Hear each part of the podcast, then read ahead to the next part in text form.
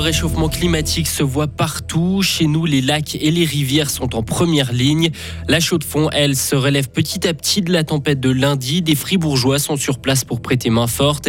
Et si la Russie n'est pas plus impactée que ça suite aux sanctions internationales, c'est peut-être grâce à la Chine.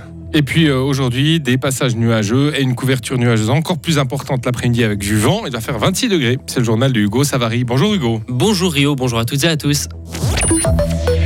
C'est un triste record. Les eaux de la Méditerranée ont connu lundi leur plus haute température en journée, plus de 28 degrés. Et dans le canton de Fribourg, nos lacs et rivières ne sont pas épargnés par ce réchauffement, avec des conséquences désastreuses pour l'environnement. Michael Pfister et son équipe de la Haute École d'ingénierie de Fribourg tentent de mieux comprendre comment évoluent les eaux des lacs artificiels. Ils analysent l'eau du lac de Schiffnen. Vincent Douce a rencontré Michael Pfister dans son laboratoire.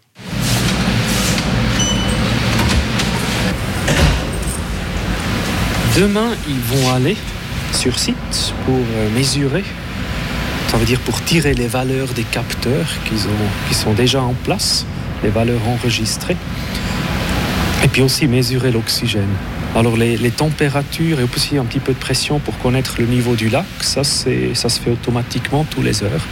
Par contre l'oxygène, ça c'est plus compliqué pour mesurer, puis là on doit aller sur place, ça en fait environ tous les deux semaines. Et puis pour ça, on a besoin du matériel, ça veut dire une longue tige pour aller un petit peu dans le lac, pas d'être trop proche au barrage, pas pour que ça touche le barrage. Et puis beaucoup d'autres matériels, des contrepoids, l'ordinateur. Et les capteurs, c'est ça. Alors ça, c'est un capteur d'oxygène. Il mesure l'oxygène dissous, celui-là. Ça, c'est important pour, euh, pour savoir l'état du lac au niveau de l'oxygène dissous parce que les poissons ont besoin d'un minimum d'oxygène. Et on voit que dans des lacs aujourd'hui, comme on les a, il y a moins d'oxygène en été parfois ou en automne quand il fait très chaud. Et ça, c'est un problème. Donc on aimerait connaître ça. Le premier pas, c'est toujours de connaître pour pouvoir décrire après et puis reproduire dans un modèle, dans un jumeau digital et puis après jouer avec ça pour euh, prévoir peut-être comment on pourrait faire mieux ou comment on pourrait adapter. Adapter et faire mieux, cela pourrait être notamment fait au niveau du turbinage de l'eau. Et toujours dans le même thème, un degré et demi en trop. La Suisse n'aura rarement eu autant chaud qu'en ce mois de juillet. Comparaison faite avec les mesures effectuées entre 1991 et 2020. Et c'est en Suisse romande que la différence est la plus importante. Les températures les plus élevées durant ce mois ont touché tout le plateau suisse avec des valeurs dépassant allègrement les 35 degrés. Avec quoi en tête avec 37,6 degrés. Ces chiffres de Météo News publié alors que euh, publié alors que l'organisation météorologique mondiale annonçait hier que juillet 2023 sera très certainement le mois le plus chaud jamais mesuré. L'ONU confirme et les experts alertent. L'événement est probablement sans précédent sur des milliers d'années et ce n'est qu'un avant-goût de l'avenir climatique de la planète. La chaux de fond peut compter sur le soutien des fribourgeois. Après la violente tempête de lundi qui a semé le chaos, l'heure est au déblaiement et à la sécurisation de la métropole horlogère. Protection civile, policiers ou encore membres de la voirie. En tout, 500 personnes sont engagées quotidiennement. Des pompiers de différents cantons se sont aussi portés volontaires pour donner un coup de main aux équipes locales, dont des fribourgeois. Patrick Clément, basé en ville de Fribourg, a œuvré mercredi de 9h à 21h. Notre mission principale était la sécurisation des toitures. Donc, ce que nous avons fait principalement, c'est la destruction de cheminées qui risquaient de tomber, la récupération de tôles, de tout ce qui pouvait blesser les passants qui sont dans les rues.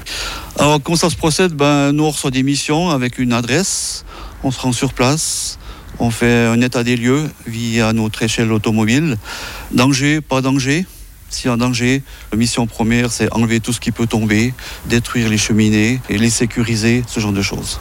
Des propos recueillis par nos confrères de la télé. Hier, c'était une autre équipe de deux pompiers fribourgeois qui a offert de son temps aux habitants sinistrés de la Chaux-de-Fonds. À l'étranger, le soutien économique de Pékin à la Russie a maintenu le pays à flot. Selon un rapport des services de renseignement américains, la Chine a limité l'impact des sanctions occidentales contre Moscou. Pékin a notamment augmenté ses importations énergétiques en provenance de la Russie. Autre mesure, les échanges commerciaux payants, payables en yuan ont augmenté, une manière de se passer du dollar. Enfin, d'après le rapport, il se peut que la Chine ait fourni à Moscou du matériel à usage civil et militaire qui a servi en Ukraine. Et enfin, l'armée ukrainienne, elle, a repris un village aux forces russes sur le front sud, là où Kiev a accentué sa contre-offensive ces derniers jours. C'est un des premiers résultats réels des forces ukrainiennes dans la région depuis le mois de juin. Retrouvez toute l'info sur frappe et frappe.ch. La météo avec Les câbles, votre partenaire tout en sécurité.